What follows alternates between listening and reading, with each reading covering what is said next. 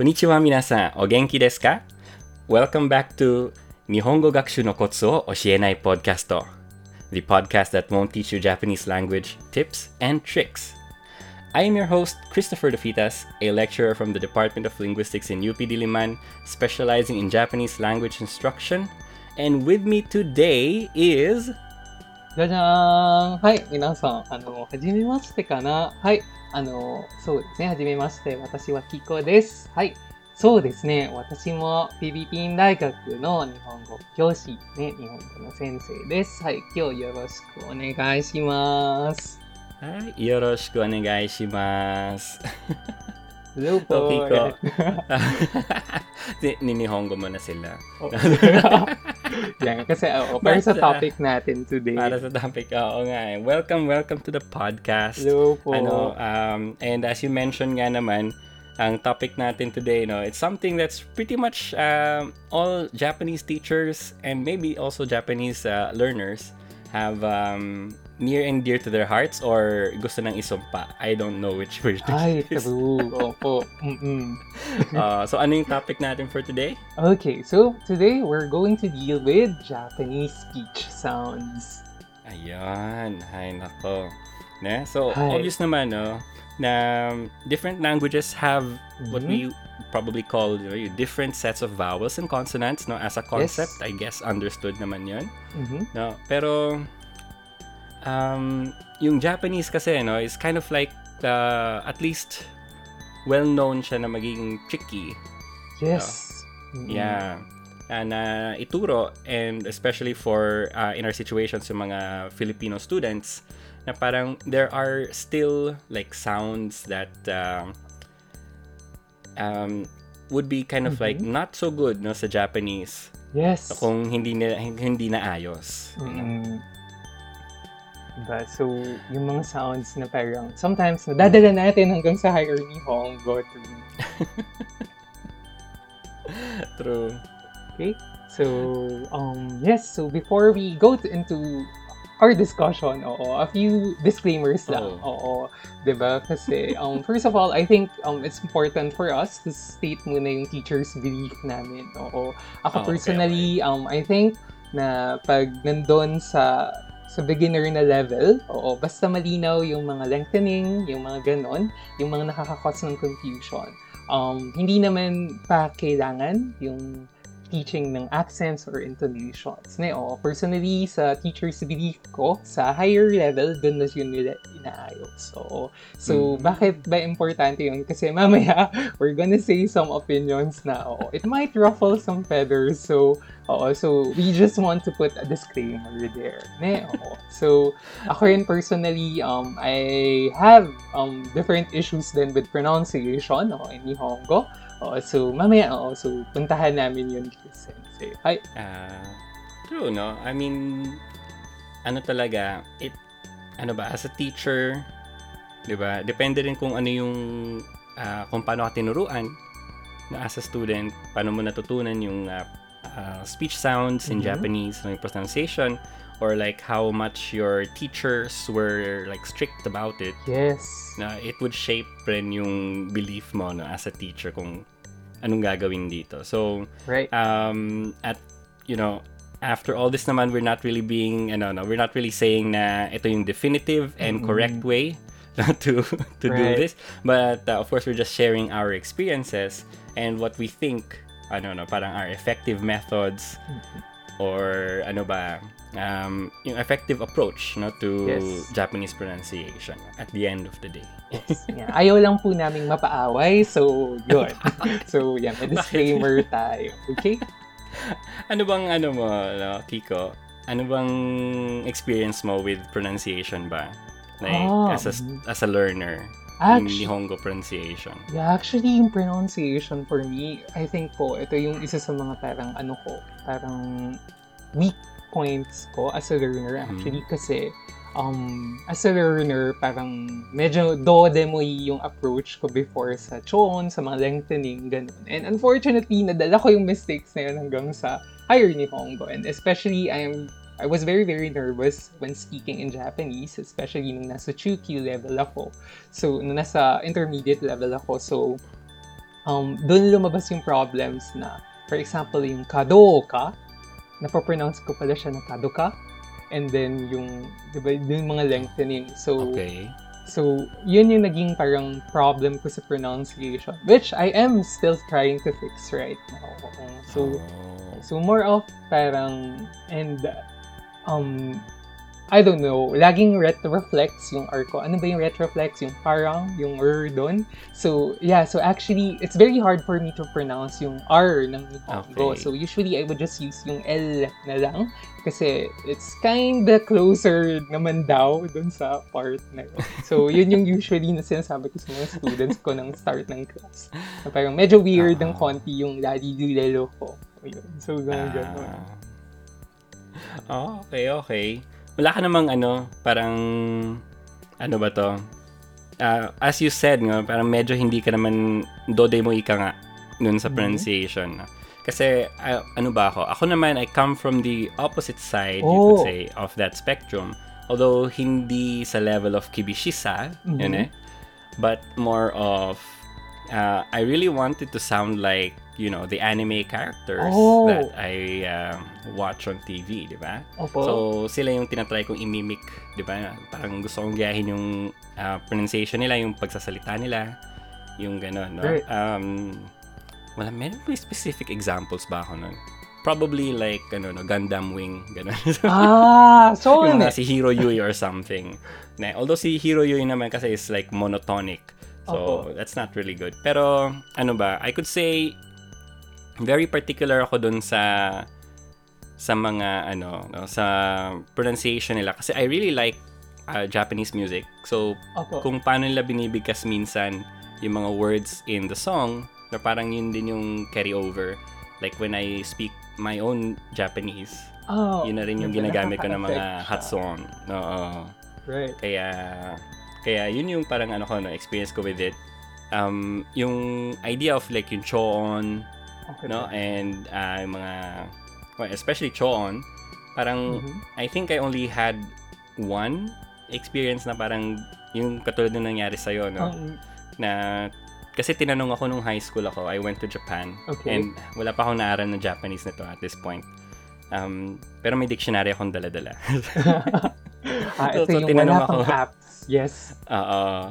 So, tinanong ako parang, ano na bang inaaral ko or anong level na ako sa school, no? Tinanong ako in English. And so, I wanted to use some Japanese because Okay. I, sekkaku ne, sekkaku motektande. Ne, dalan-dala ko naman yung dictionary ko na yun. So, Mhm. sabi ko, hinanap ko yung high school. And then, ano no, yung Coco, ganun ako. Ah, Coco yung Ah, sinabi ko. Coco, ah. Coco. Yun eh. Tapos parang hindi na maintindihan at all. No? Parang hindi maintindihan kung ano yung sinasabi ko. And then I had to like bring the page up to to her. Na tapos, ah, ito, ito. And then yun nga, ah, sabi niya, Coco. Yun eh, Coco. Coco. Tapos parang, ah, may difference pala yun. You know? And then when I went to Mhm. college, nung nag-major na ako sa Jap, doon ko na lang na-realize na, ayun pala yun. di ba po? May ano, may choon pala. Choon pala yun. Diba? So, yun. But, yeah, no, the same with you. Parang, when I got into, like, um, Japanese na talaga, formal education, Mhm. even though meron kaming Japanese national as a teacher, um, yung teacher din namin, hindi naman siya particular dun sa aming pronunciation. No? Like, sa accent level. Ah, Right?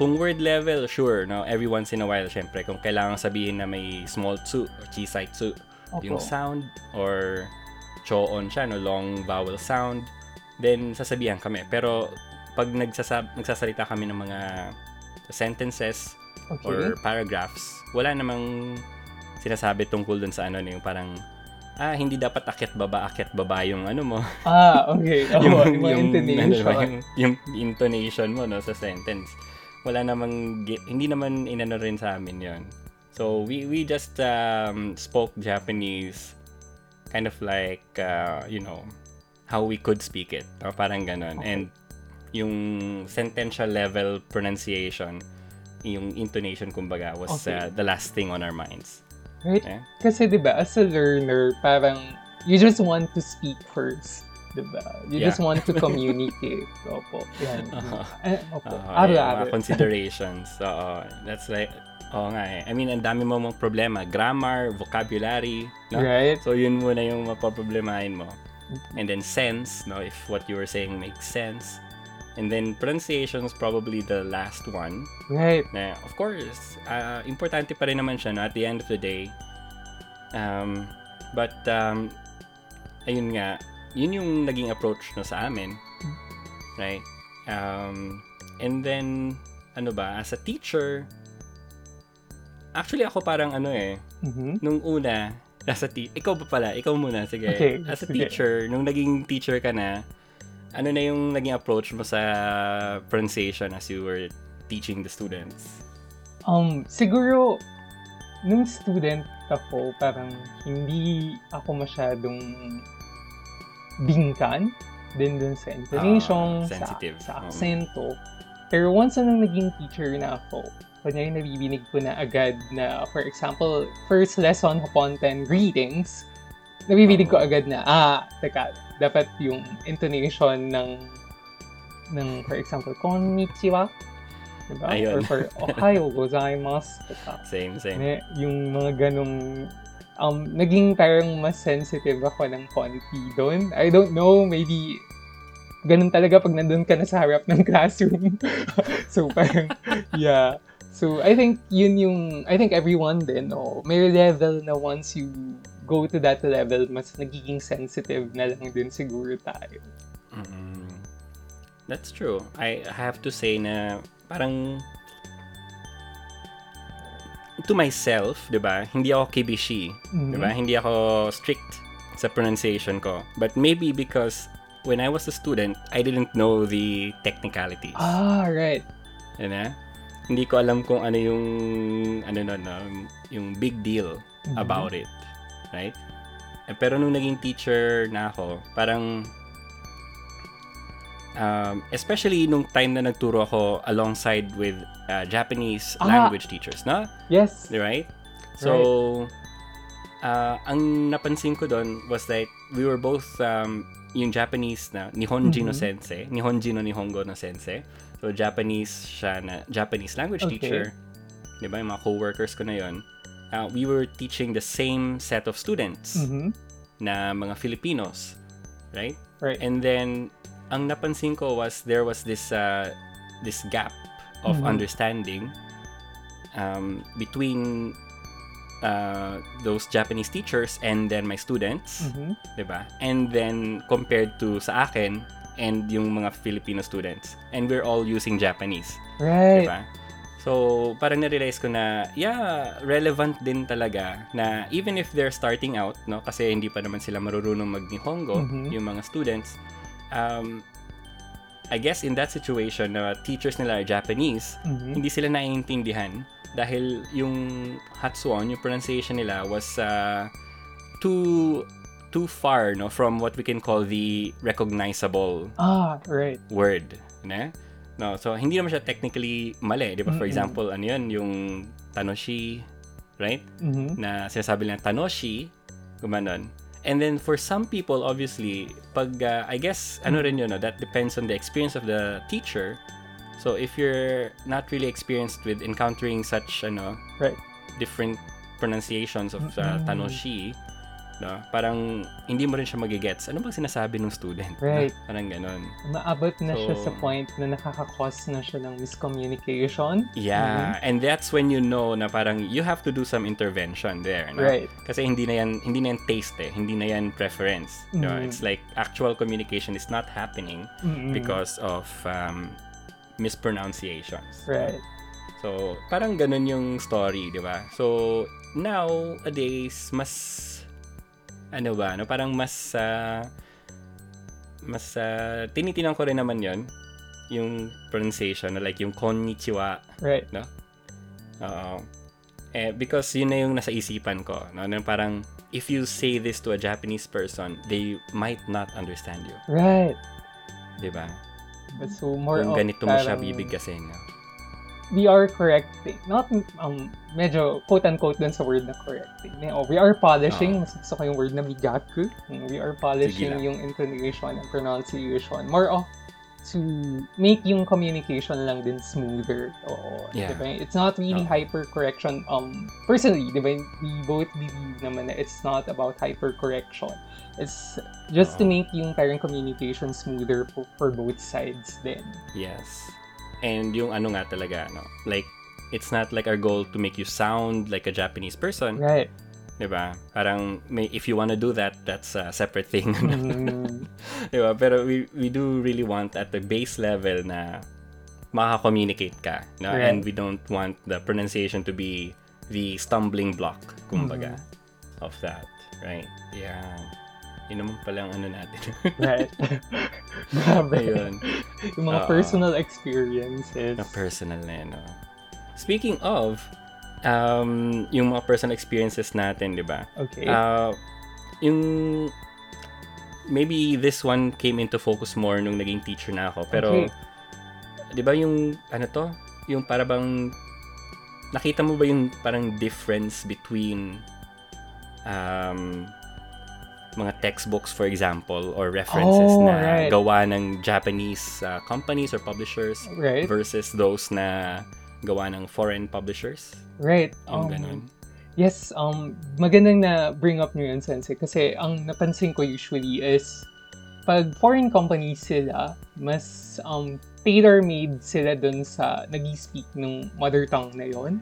Oo. Oo. So, mas, yun yung parang isa sa mga napansin ko. And um, as you have discussed rin previously before, oo, sa mga consultations rin natin, parang more of pag ego yung base, mas sumusunod siya dun sa, mas pina-follow niya yung mga rules ni um, nung for English speakers talaga. Mm. Oo. kasi ano ba, ang Japanese kasi, right? ah, iba yung parang alphabet, Yes! so to speak, na. I mean, alam naman natin, hiragana, katakana, oo, sure. Na all the students know about that. Right. Pero uh, on a deeper level, 'di ba? Mhm. yung phonetics ng Japanese, meron sila yung goju-on na tinatawag. Ah, and then goju-on itself is different from yung alphabet, let's say, sa English. Right. Okay, so sa mga listeners Yeah. natin, ano ba ang Goju on? So basically, this is your hiragana chart. This is your hiragana chart, more or less. Yung, yung basically a to m, Mhm. no? Ah, and then yung order niya na a, i, u, e, o, kakikukeko, no, sashi, suseso. Right. And yes, from the perspective of Japanese uh, people, no, or Japanese speakers na native, is that um, yung alphabetical order nila is based on Goju-on order, Right. di ba? Um, whereas, of course, the sa alphabet, no, as it says, it's uh, on in the alphabetical order na A, B, C, D, etc. Actually, Oo. yung magandang na-tackle yan ni Sensei kasi oh, if you're a listener right now and gusto niyo makakita ng proof nito, oh, pwede niyo panoorin yung previous na Tokyo, na Tokyo Olympics. So, kasi nandun yung, nung in-introduce yung mga countries, so liban dun sa mga standard na dapat mauna, dapat ganito. Um, yung order nila, yung sequence nila actually is nakasunod dun sa Goju-on natin. Talaga. So, during that time, oh, maraming nalito na parang bakit hindi sumusunod sa A, B, C, D, E, F, G, ganon. Eh, oh, Ah. Kasi ang sinod ng Tokyo, yung Tokyo nun is yung Goju on. Goju on. Yeah, no? And important yon especially as a learner din, I think magandang na ma-realize mo, no? Yes. Na ah, yung perspective ay magkaiba, Yes.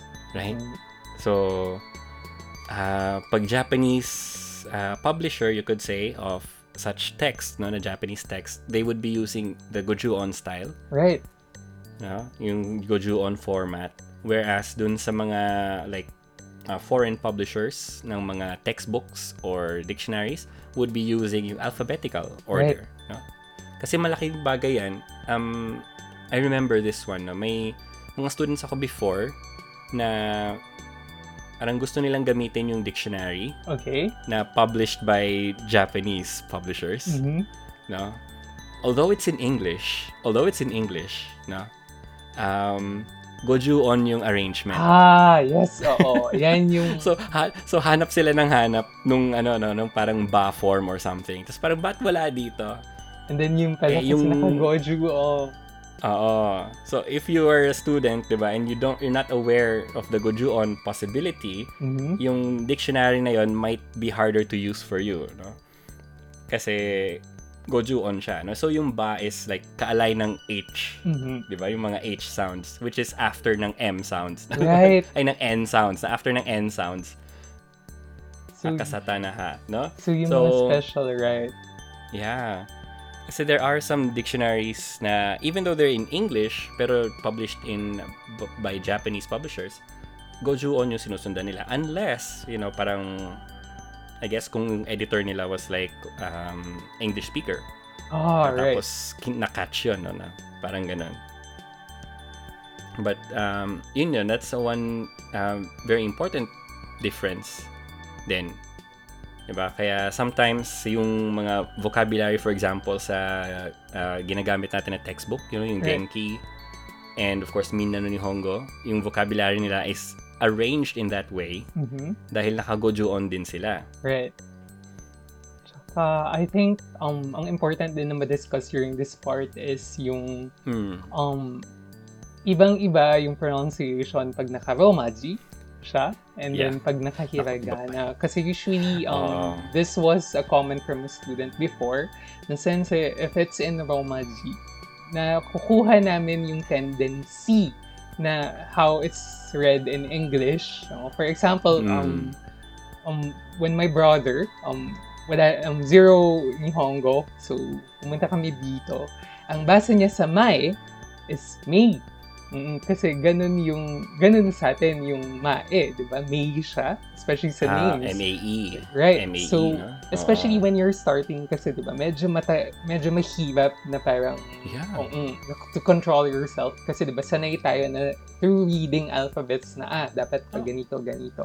So, I think yun din na, um, diba, nagiging problem din siya pag nag-rely masyado sa Romaji. Kasi, nandun din Oo. yung problem na while reading this, especially reading something out loud, diba? So, kasi covered din yun sa sounds na parang hiragana and the kana sir, on its own, parang it serves as a guide on how to read it, di ba? On how to pronounce Yeah. a word. Oo. Actually, no, malaking bagay nga yun yung um, kasi we uh, as when you learn anything naman, 'di ba? You start with uh, something you know? Right. Doon mo binabasa 'yun eh. Ah, so, kung yun nga, kung makita mo yung MAE, pangalan yun eh, di ba? For Right. us, no? Parang May. So, May, baka sasabihin mo, no? Right. um, yung ano to, uh, Meiji Jingu Mei, no? So, Right. Meiji Jingu Mai. Oo, yung parang ganon.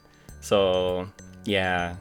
Yung kailangan mong uh, take note, no? As a learner, you have to take note na, ah, sa Japanese, Mhm. yung mga yung mga ganon na combinations ng A at E, no? Hindi sila nag, nagiging parang blend, no? Na A, no? Magiging AE siya Right. right? And I guess that's uh, ano naman, uh, when you're learning any language, you have Mhm. to really uh, take note of those things. Right. Right. Kaya yun yung first hurdle no, when you're like encountering uh, like say Romaji and then ano ka na, no, Japanese siya. Ayun. And then if you try to learn hiragana, no, Okay. which is kind of tied to ano eh, kind kind of tied towards the uh, pronunciation a little bit, 'di ba? Opo. Pero mas mala mas malawak pang topic 'yun, I think. Right.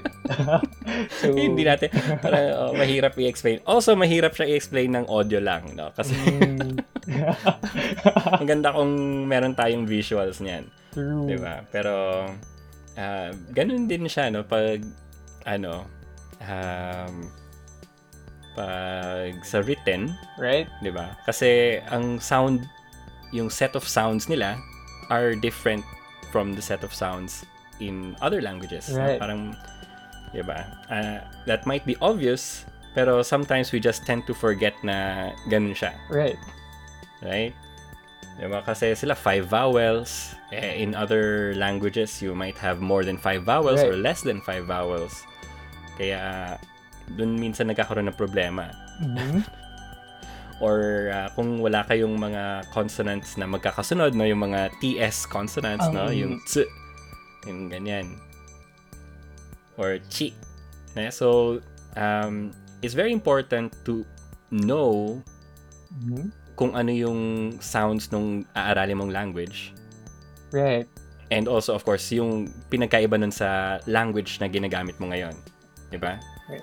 Yeah, as a learner. Kasi if you just, um, kind of like, ano ba to, parang ipipilitin mo na lang Mhm. yung alam mo, 'di ba?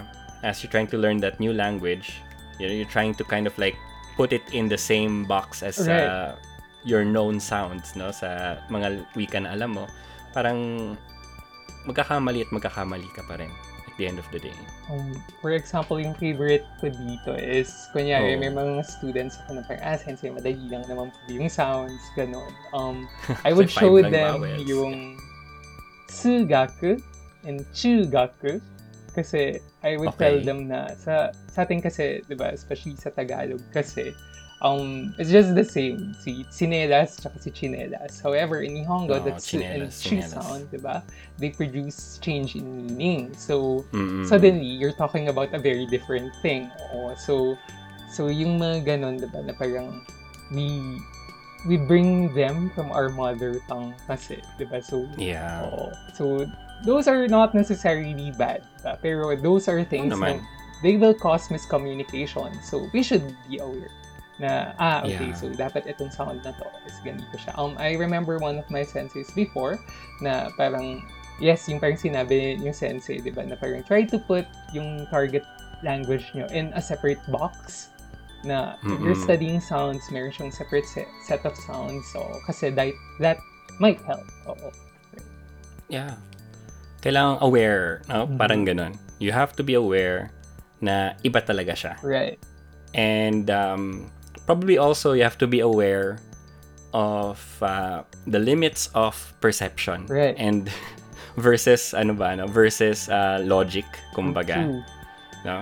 Kasi kind of like ano ba kind of like me nung wala pa akong training let's say sa linguistics or Mhm. even sa Nihongo nakita ko yung high school na word in Japanese. It was written in Romaji. My Ah, dictionary right. had it in Romaji obviously kasi hindi ako marunong maghiragana um, at the time.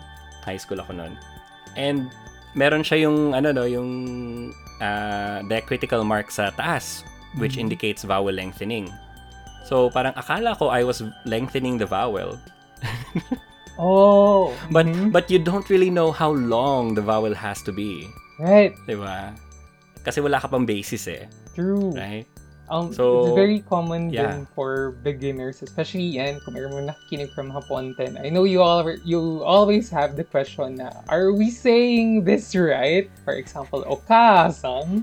Parang sensei, okay na po ba yun? Oo, I always get that question rin, no? Mhm.